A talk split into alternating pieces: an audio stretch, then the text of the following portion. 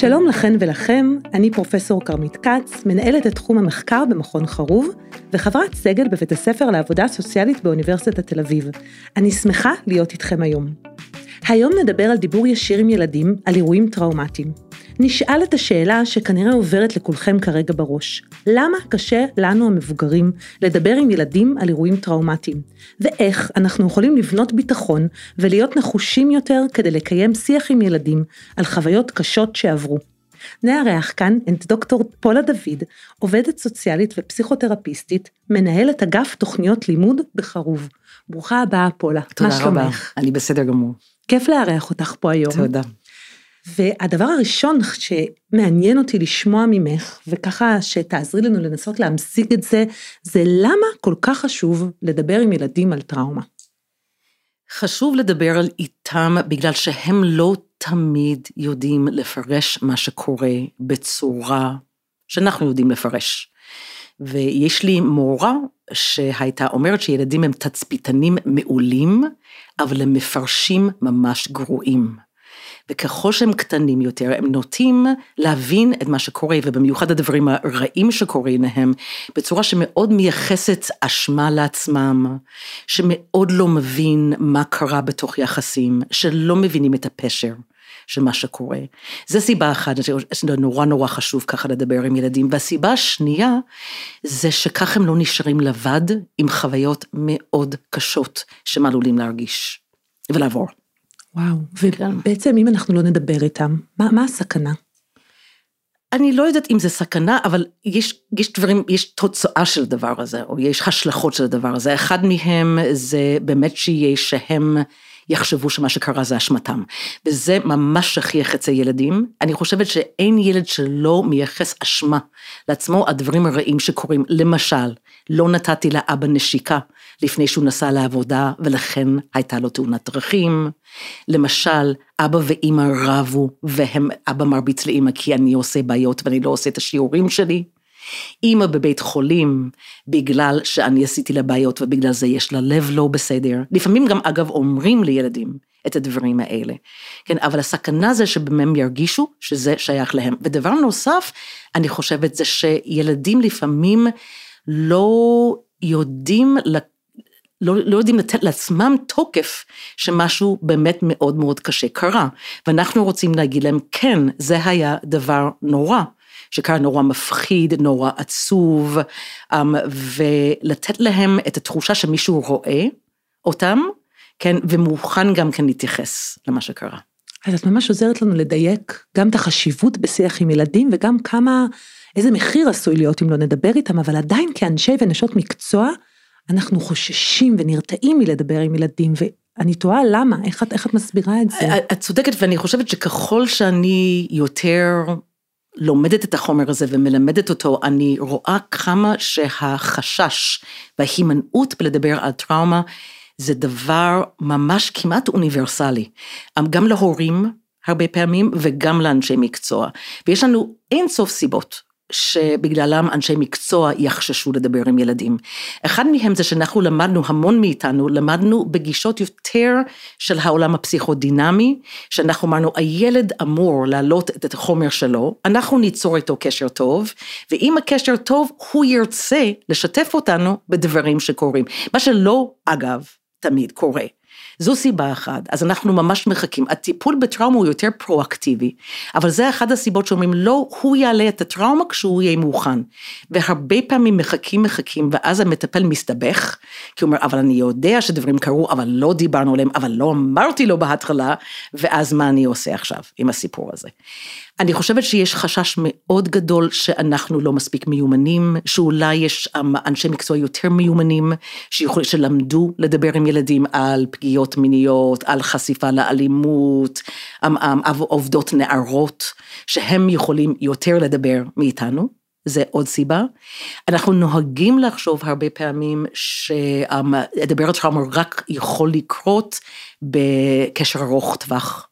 ולא בקשרים קצרים, אז הרבה פעמים יוצא שמישהו רואה ילד ואומר, אני אפנה אותו למקום הזה, בעוד חצי שנה כשהוא יקבל טיפול, אז ידברו איתו על מה שקורה, אבל אני חושבת שהסיבה אולי הכי חזקה, זה שאנחנו, זה בא מכוונה מאוד מיטיבה, וזה שאנחנו לא רוצים לגרום לידע לעוד סבל וכאב, ואנחנו שומעים המון אנשי מקצוע שומעים, אבל אם אני מדברת איתו על זה, הוא עלול להתפרק, זה באמת המחשבה, שאנחנו נעלה לו את, ה, את החוויה עוד פעם, וזה יזיק לו, בסופו של דבר, ואנחנו לא רוצים להזיק, אנחנו רוצים להטיב עם ילדים, אז זה עוד דבר, אני אגיד בסוגריים, אם אני יכולה להגיב לזה, שלדבר על טראומה, זה לא טראומטי, אוקיי, זה אומנם מעלה רגשות, ומשחזר טראומה, אבל מה שטראומטי, זה הטראומות, זה הטראומה, הטראומה כשלעצמה, וואי, זו אמירה ממש ממש משמעותית, ואם אנחנו נמשיך בקו שלה, אז בעצם, מה חשוב לך, שאנשי ונשות המקצוע, שמאזינים לנו עכשיו, יבינו ויעזור להם להתמודד עם הרתיעה, עם הפחד הזה מלדבר עם ילדים. אז קודם כל שזה לא טראומטי, לדבר על טראומה. נכון, זה לא טראומטי. אני מוכרחה להגיד שאני מטיפנית גדולה, בנושא הזה שצריכים לדבר על טראומה, ואני לא אגיד לך שקל לי לעשות את זה. ויש זמנים בקליניקה שלי שאני אומרת, שאלת, אמרת, ואני אומרת לעצמי לא, ואולי גם את פחדת, ככה לעלות את האפשרות שהייתה פגיעה מינית למשל, עם מתבגרות, כן, ודברים כאלה, אז אני אומרת את הדברים ממש מעמדת מומחית, שלא תמיד הולכת אחרי מה שהיא אומרת, אבל אני חושבת שהדבר ראשון, זה באמת האמונה, שזה חשוב, שאם אנחנו אומרים משהו שקשה לילד, או שהוא מגיב עליו קשה, אפשר לעצור, אפשר להגיד, זה היה לא טוב לך איך שדיברנו על זה, זה מסעיר אותך, בוא נעשה הפסקה, אתה מרשה לי להמשיך לדבר על זה, והכי חשוב זה להתאמן. כשאנחנו מחליטים על מטופל פונה אחד, שאנחנו אומרים, אנחנו רוצים לדבר איתו למרות שזה מפחיד, ורואים את התוצאה, הרבה פעמים, הרבה פעמים זה נותן לנו את החשק ואת המוטיבציה לעשות את זה ככה הלאה. ואת מתחילה בעצם לתת לנו צעדים, וכלים פרקטיים לדבר הזה. אז, אז למי שמאזין לנו עכשיו, יש לך כמה כלים פרקטיים פשוטים לשמיעה ראשונית של הדבר הזה? כן, אני, יש שני דברים שהייתי רוצה להגיד. אחד מהם זה שאנחנו נוהגים לדבר עם ילדים ובני נוער על הסימפטומים שלהם. אתה ברחת, אתה, את הלכת עם גבר מסוכן, את כל הזמן ככה, ואנחנו נותנים בדרך כלל להתמקד, כשאנחנו מדברים עם ילדים ובני נוער, ובכלל עם מטופלים, להתמקד בסימפטומים, שמה שזה נשמע, זה שמשהו לא בסדר איתך. אוקיי, okay, מה שאנחנו רוצים להגיד, זה שאנחנו רוצים לקשר את הסימפטומים האלה, הקשים של ילדים, של בני נוער, לאירועים שקרו, כדי לתת לזה איזשהו תוקף, וגם אישור, שאולי זה אפילו ברור. למשל, אוקיי, okay, אז אנחנו רוצים, זה, הדגש הזה נקרא לדבר על מה שקרה לך. אנחנו רוצים להתחיל עם דברים מאוד קשים קרו. כן, אבא נטש את המשפחה, אתה היית חשוף לאלימות קשה, אמא מאוד חולה, יכול להיות כל מיני דברים אחרים שקורים במשפחה, וזה ברור לנו שילד שכך וכך קורה לו, כן, יגיב לזה, ויגיב בזה על ידי הסימפטומים שלו, כן, שיברח, יש לו סיבה, וזה אנחנו יכולים להגיד, אוקיי, יש לך סיבה, כן, שאתה כל כך אלים בזמן האחרון, שאתה בורח, שאתה לא לומד, כן, כל הדברים שילדים ובני נוער עושים כדי לאותת שהם בצרות. כן, זה כלי נורא חשוב, כל הזמן לחשוב על הדגש הוא, על מה קרה לך, ולאו דווקא מה לא בסדר איתך. אוקיי, דבר נוסף שאנחנו משתמשים בו, אני במכון חרוב, אנחנו הבאנו התערבות מבוססת ראיות שקוראים לה סי פי פי, Child Parent Psychotherapy, שזה סוג של התערבות דיאדית לילדים בגיל הרך שחוו אירועים טראומטיים, ולמדנו המון ממנו, והם המציאו משהו נפלא שקוראים לו המשולש, והוא אומר בכל, במגע עם ילד, אנחנו בעצם רוצים להתייחס, לשלושה דברים בטיפול, אנחנו רוצים להתייחס למה קרה לו, שאנחנו יודעים או שהוא סיפר או שמענו מאמא או מאבא או משפחה אומנת או מי שלא יהיה, שכך וכך קרה, שאנחנו יודעים שיש לו כל מיני תגובות לזה, ואנחנו לפעמים נדע מה התגובות האלה מההורים, שאני חושבת על ילדים קטנים, אני אתן לך הדגמה שזה תכף, כן, אנחנו נדבר על הסימפטומים שלהם, ואנחנו רוצים להוסיף לזה, מקום שאנחנו נגיד, אבל אנחנו פה, או אנחנו פה ועם ילדים יותר קטנים, יחד עם אמא או עם אבא או עם סבא וסבתא או מי שלא יהיה, ואנחנו נדבר על הדברים, ואנחנו נשחק ביחד, ואנחנו נדאג, נסה שיהיה לך יותר טוב. אז המשולש הוא האירוע, אחר כך הסימפטומים, והצעת עזרה והתקווה אחר כך. בהמון מפגשים, גם כשעושים משהו יותר, יותר אקוטי עם ילד, משהו קרה לו, כן, אתה רוצה להתייחס לשלושת הדברים האלה, בהיכרות עם ילד, כן, בפעם ראשונה בטיפול, הוא נורא טוב להשתמש בו, כן, וכל הזמן לחשוב על משולש מאוד עוזר לארגן, כן, את הדברים העיקריים שאנחנו רוצים להגיד. את יודעת מה שאת אומרת, זה ממש שינוי פרדיגמטי, זה גם כלים פרקטיים לשיח עם ילדים על טראומה, אבל זה גם ממש עצמה פוסט של ערכים ועמדות, שהוא מאוד מאוד מאוד ברור. כן, אני חושבת, כן, ש... אני רוצה להציב את עצמי כבן אדם ששם לשמוע. אגב, גם הרבה מטפלים אומרים, ילדים לא רוצים לדבר.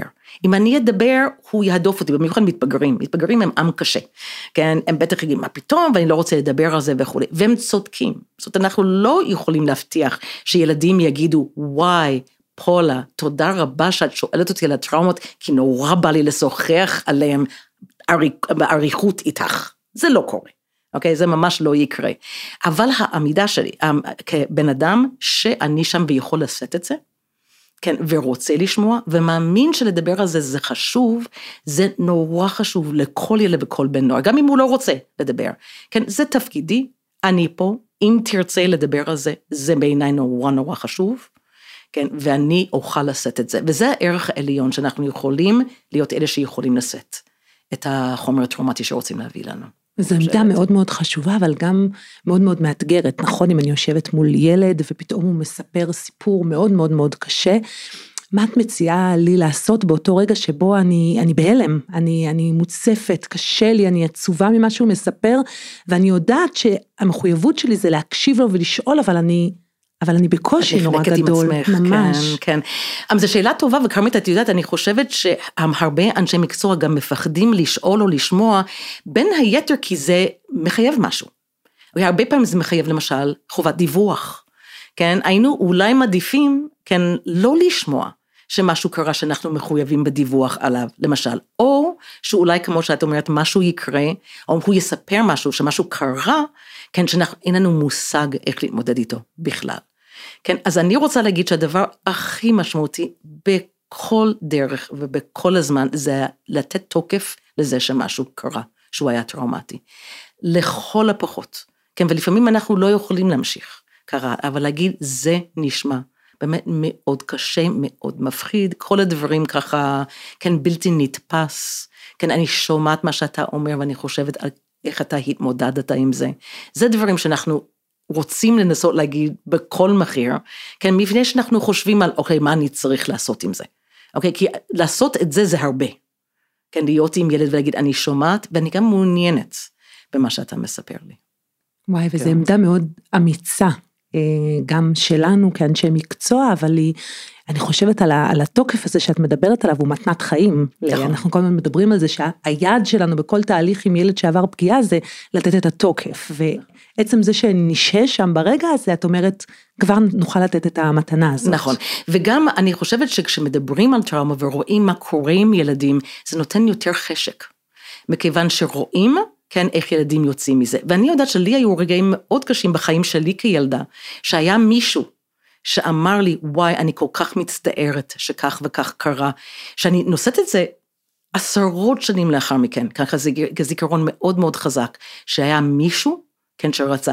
עוד דבר, שזה נורא נורא חשוב גם לשאול, אם אנחנו חוששים או לא יודעים אם משהו קרה, אם אנחנו רואים סימפטומים, כן, ואנחנו לא יודעים, יש המון חשדות הרבה פעמים לפגיעות מיניות, לכל מיני דברים אחרים, ש... או, או לאלימות ככה של הורים, כן, זה נור... אומנם מאוד קשה לשאול, אבל אנחנו שומעים על נערות למשל, שאמרו שמשהו לא קרה כששאלנו אותם, וזוכרים כעבור הרבה שנים, שהסיפור כבר התגלה, שהייתה מישהי ששאלה אותם בזמן הזה, שהייתה מספיק רגישה, לתפוס שאולי משהו קרה לה, גם אם היא לא הייתה מסוגלת לענות לזה אז. ואיך אפשר לשאול את זה, אם אני רואה ילד או, או נער שאני חוששת לו, שיש איזה שהם מופעים, איך אני יכולה לגשת לזה? תראי, את זוכרת את המשולש, ואת זוכרת את החיבור של סימפטומים לאירועים. אוקיי, אז אם אנחנו לא יודעים מה האירועים, אנחנו נתחיל עם הסימפטומים. אז אנחנו נגיד לאותו ילד, נגיד, או משהו, בזמן האחרון, אני רואה שאתה, בוא נמציא, אתה כל כך לא שקט, אתה יותר מתפרץ, כן, כל מיני, אני לא יודעת מה קרה לך, אבל ברור לי שמשהו קורה, כי לא סתם אתה יותר עצבני, יותר ככה, יותר ככה, או לא סתם את בורחת לרחוב ולגברים שלא טובים, אני מניחה שמשהו קרה, ואני פה כדי שאתה תספר לי. וואי, ממש בהיר וחד משמעי, כאילו, מדהים.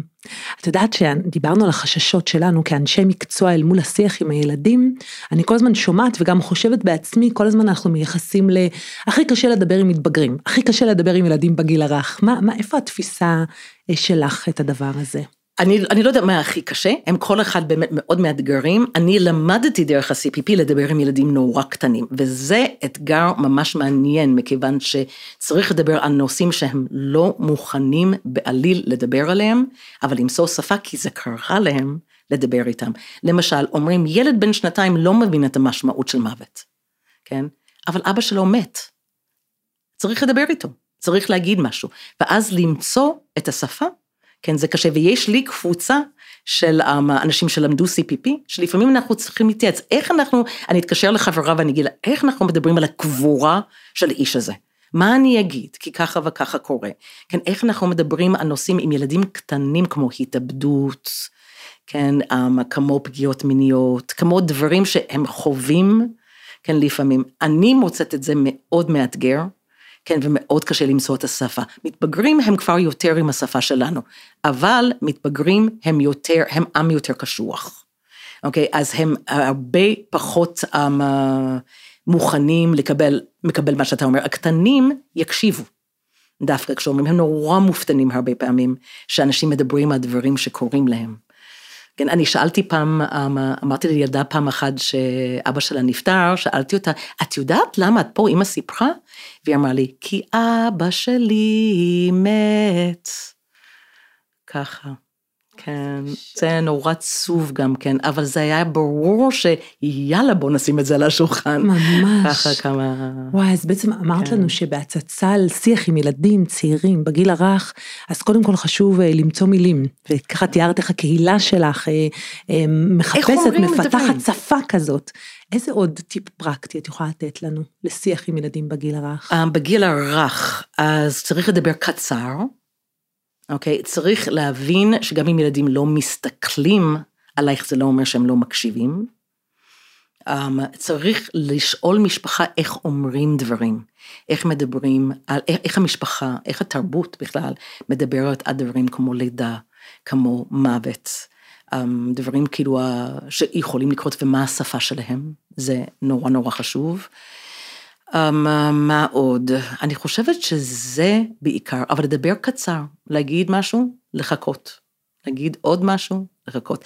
ילדים קטנים הם מצחיקים, גם יותר גדולים, כי הם כאילו לא מקשיבים, אז את יכולה, אני יכולה להגיד את הפרשנות הכי אלגנטית, ומותאמת לילד בגילו שיש בחיים, בזמן שהוא מצייר, ואז הוא יגיד, אמא תראי מה ציירתי, ככה זה התגובה שלו, מה שקורה, בדרך כלל, אמא תגיד, אחר כך, תקשיב למה שפולה אומרת, אבל הוא מקשיב, כן, הוא מקשיב, אבל זה הדרך שלו לבסט את עצמו, כן, עכשיו, וזה צריך ללמוד שילדים לא צריכים לשבת, להסתכל עלייך בעיניים, אף ילד, כן, לספר, אלה שהם זקוקים לדרכי הוויסות של עצמם, ככה כדי לשאת את כל החוויה הזו. וואי, מדהים, אז הרבה מעבר למה, אנחנו צריכים גם כאנשי מקצוע לקבל קונטקסט אחר בכלל של שיחה, לא פינג פונג או קשר עין. נכון. המון דברים אחרים קורים. קשר עין ושיח, אני מדברת את עונה, אני לא, אני, זה, זה לא ממש בחוויה שלי עם ילדים.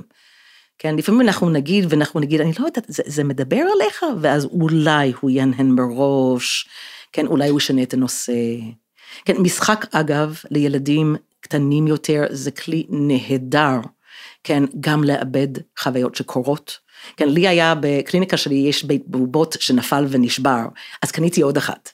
כן, ואז, ובינתיים תיקנו לי את הישן, הישן יותר מאפן היה ככה וזה, אז היה לי את שניהם, ואז באה לה ילדה שאימא שלה, התחתנה עם גבר שני ככה אחרי גירושין, ואמרתי, או, oh, שני בתים זה דבר ממש ממש שימושי, ככה להרבה ילדים, אז הרבה פעמים הם באמת ירצו לספר את הסיפור שלהם, כן, דרך משחק ממש זורמים עם הדבר הזה, אבל זה לא לוקח את המקום בעיניי, של להגיד, אני יודע שמשהו קרה, ולהגיד אותו במילים, כן, זה לא שאני משחקת איתך על מוות של אבא שלך, כן, אבל אני אף פעם לא אגיד משהו על זה. האמירה היא מאוד חשובה גם. איזה חידוד מאוד מאוד חשוב. את מדברת ונותנת לנו הצצה מאוד מאוד חשובה על הפרקטיקה, על איך זה בעצם נראה, ואני חושבת על, אם נתרחק רגע לרמת המקרו, איך צריכים להערך ארגונים, שירותים, כדי לאפשר לאנשי ונשות מקצוע לדבר עם ילדים, למורות, לגננות, לרופאות בקהילה, כשכולן חייבות לדבר עם ילדים ושיח כמו שאת מדברת, מה צריך לקרות? קודם כל אנחנו באמת עושים הכשרה, במכון חרוב אנחנו מדברים על נושא של דיבור עם ילדים עם כל מיני מקצועות ולא רק בחדר הטיפול, זה ממש חשוב לי להגיד, זה לא נחלת המטפל שבפסיכותרפיה לאורך הזמן, כולם יכולים באמת ללמוד ככה איך לדבר עם ילדים בקצר, במה שרלוונטי ככה באותו זמן, זה, זה דרך אחד. הדבר בארגוני טיפול יותר, שנותנים שירותים, אחד מדברים נורא משמעותיים, זה באינטייק לשאול, באופן די על ההתחלה, בקישה הראשונה השנייה, באמת לעשות סינון או סקירה לטראומה של משפחה. כן, בהנחה שהרבה פעמים אם אנחנו לא נשאל, יש סיכוי גם שלא נדע. לפעמים אנחנו נשאל, יש סיכוי גם שלא נדע, גם אם נשאל, אבל הסיכוי פחות, מה שהם לא נשאל. כן, זה כלכלי מבחינת זמן. כן, לשאול, זה כלכלי להתחיל טיפול עם ילד ולהגיד לו, אני פה כדי לדבר על הדברים הקשים, ולא רק להגיד בוא תרגיש נוח בחדר וניצור קשר. כן, אז ארגון, אני חושבת, אם הוא מתחיל כבר עם הנושא של האינטק, כן, זה מאוד מאוד חשוב, ולגבי ארגונים אחרים, אני חושבת, מסתבר שזה לא דבר טבעי, כן, לדבר ככה ולהיות בקשר ככה, ועובדה שיש המון הכשרות על על בשורות מרות, על איך, איך לתת אותם ומה להגיד, וכנ"ל לגבי דיבור עם ילדים. אני חושבת שהמשולש נותן כלי מהמם, בשביל המון מקצועות ככה, של אנשים שפוגשים ילדים ביום יום. וואי, לגמרי, זה גם מאוד פרקטי ומאוד מאוד פשוט, ומדייק את הדברים. נכון. ובאמת דיברת ברמת המקרו על ההכרח בהכשרה, ועל הצורך גם לקבל את זה שכולנו בכל מרחב צריכים לדבר עם ילדים, ולעשות על זה שיח ישיר, וגם להתייחס לטראומה אפילו באינטק. ואני חושבת ככה לקראת סיום המפגש שלנו פה היום, עם המאזינים והמאזינות שלנו שמנסים להגיד, אוקיי, אני, אני, אני, אני מתחברת למה שפולה אמרה, ואני רוצה גם להיות כזו. מה השלושה דברים שכדאי להם לקחת איתם כצעדים פרקטיים להיכנס לעולם הזה של שיח עם ילדים? אז דבר ראשון, הייתי אומרת שבאנשי טיפול יבחרו ילד אחד שהם מרגישים שהוא לא יהדוף אותם יותר מדי. זה דבר, תיקחו עם כל הילדים שיש לכם או בני נוער שיש לכם, תחשוב עם אחד שאתה רוצה לשנות. את השיח, או להעלות את השיח של טראומה, זה דבר אחד. דבר שני, זה, אני הייתי אומרת, אני מציעה, להעלות את הנושא ולהגיד, אתה יודע, אני יודע, או אני יודעת, שכך וכך קרה, האם אתה רוצה לדבר על זה, אוקיי, יכול להיות שיגידו לא, כן, הדבר השלישי, כן, זה באמת הנושא של המשולש, שאפשר, ואני חושבת, אולי אפילו לפני המשולש, היכול לקשר את הסימפטומים, לאירועים שקורה, ברור, שילד שאימא שלו בבית חולים, היא לא קשה ללמוד, אוקיי? ברור שנערה שלא מרגישה נוח בבית, בגלל שמסוכן לה בבית, תרצה לברוח, אוקיי? זה גם מקשר, זה נותן לילדים ובני נוער, להרגיש פחות לא מובנים לעצמם, אוקיי? ואני גם אגיד, אם אנחנו לקראת סיכום, שאני כל הזמן אומרת בצורה לא כל כך אקדמית, שילדים מרגישים, שעברו טראומה, הרבה פעמים מרגישים משוגעים, בגלל העוררות, ההורמונלית של אדרנלין, של קורטיזול, שמאוד חוסר ויסות, הם מרגישים הרבה פעמים מאוד טיפשים, כי הם לא מצליחים להתפנות לצר... למשימות ההתפתחותיות כמו למידה, והם מרגישים מאוד רעים, כי הם כמעט לא יקרה שהם לא הרגישו שיש להם יד, כן, בדברים הקשים שקורים. אז אנשי מקצוע רוצים להחזיק את זה ולהגיד לילד, אנחנו לא חושבים שאתה לא משוגע, אתה לא רע ואתה לא טיפש, אבל דברים קשים קרו שכדאי לתת להם את הדעת. וואי, זה מדהים, אני שומעת אותך ואני אומרת שכל כך עשורים של שנים, השתי תפיסות האלה, גם של הסימפטומים שצריך להכחיד אותם, להילחם בהם, וגם של היחוסים העצמיים השלילים שצריך לשנות אותם, ואת בכזאת פשטות באה ואת אומרת, פשוט ניתן להם שם, ונגיד שזה הכי לגיטימי בעולם שהם קיימים, ו- ונעבוד בעזרתם. כן, אבל זה לא פשוט, מסתבר, זה לא פשוט גם בגלל שהנושא של טראומה מתחיל להיות הרבה יותר בסדר, על סדר היום, מאשר פעם. אוקיי? ואני רוצה להגיד לך, אני לא צעירה, כן? ואני לא פעלתי ככה המון שנים, כן? ולמדתי עם השנים, כן? במיוחד, אני חושבת שאני איבדתי הרבה סבלנות בשביל השעות טיפול שאני מחכה לילד להלות משהו, לשחק טאקי. אני כל הזמן שואלת אנשי מקצוע, כמה פגישות אתם רוצים רק לשחק טאקי? אפשר לשחק לנצח טאקי, אבל שיהיה משהו אחר, דיבור וכו'. אז גם לי, זה לא, זה חדש, ה-סי פי פי בשבילי. ממש הביא בשורה לגבי הדבר הזה. ה-סי פי פי אצלך עזר לך לעשות את, ה, את השינוי הזה? כן, הוא, הוא מאוד הפתיע, הוא אמר לנו בעצם שיש ארגז כלים של, של טיפול בטראומה, שלא עמד לרשותנו כשאנחנו למדנו את הטיפול המסורתי שלמדנו אז, ולא צריך לזרוק שום דבר שהיה לנו, אבל אפשר להוסיף המון, כן, משהו יותר פרואקטיבי, משהו יותר ששואל בי ההתחלה על טראומה, משהו שמציעים לדבר עליו, וכל מיני דברים כאלה. לי גם זה היה בשורה. וואי, ממש בשורה. אמרתי מקודם שזה לקראת סיום, אבל אני לא יכולה, כי אני כל פעם יש לי עוד, עוד משהו שאני סקרנית לשמוע, ואת, את, את באמת מדברת על, על הבשורה הזאת, ועל העמדה הפרואקטיבית, ועל גם להעז, להביע את עצמנו, ו, ו, ולהיות נוכחים בתוך המרחב עם, ה, עם החדר, ו, ופתאום עלה לי קול בראש, ואמרתי שאני חייבת לחלוק אותו איתך, שזה הפחד מזיום חקירה. נכון? מה, מה, מה עושים עם הדבר הזה? למה את מביאה את זה בסוף הפגישה הזו? אני לא יודעת, תראי, הזיהום חקירה בעיניי, ואני לא חוקרת ילדים, ואין לי מומחיות בזה כהוא זה. אז אתם יכולים לקחת את כל מה שאני אומרת בעירבון מוגבל, אבל בעיניי, הנושא של זיהום חקירה עשה נזק קשה ביותר לקהילה הטיפולית, שירגישו שגם אמורים לשמוע גילויים ולא להגיב להם. כן, שהשאירו ילדים נטושים אחרי שהיה באמת עדות, או שסיפרו, כן, לא נתנו תוקף למה שהם שמעו, לא אמרו אני עוד פה, הדברים הכי אלמנטריים שילדים צריכים, בכיוון שכל כך פחדו בנושא של הזיהום חקירה. כן, אם ילד מספר לנו משהו, כן, ואנחנו מחויבים לדווח, אפשר להגיד, את יותר מומחית מזה ממני, כן, אפשר להגיד אולי תספר לי יותר.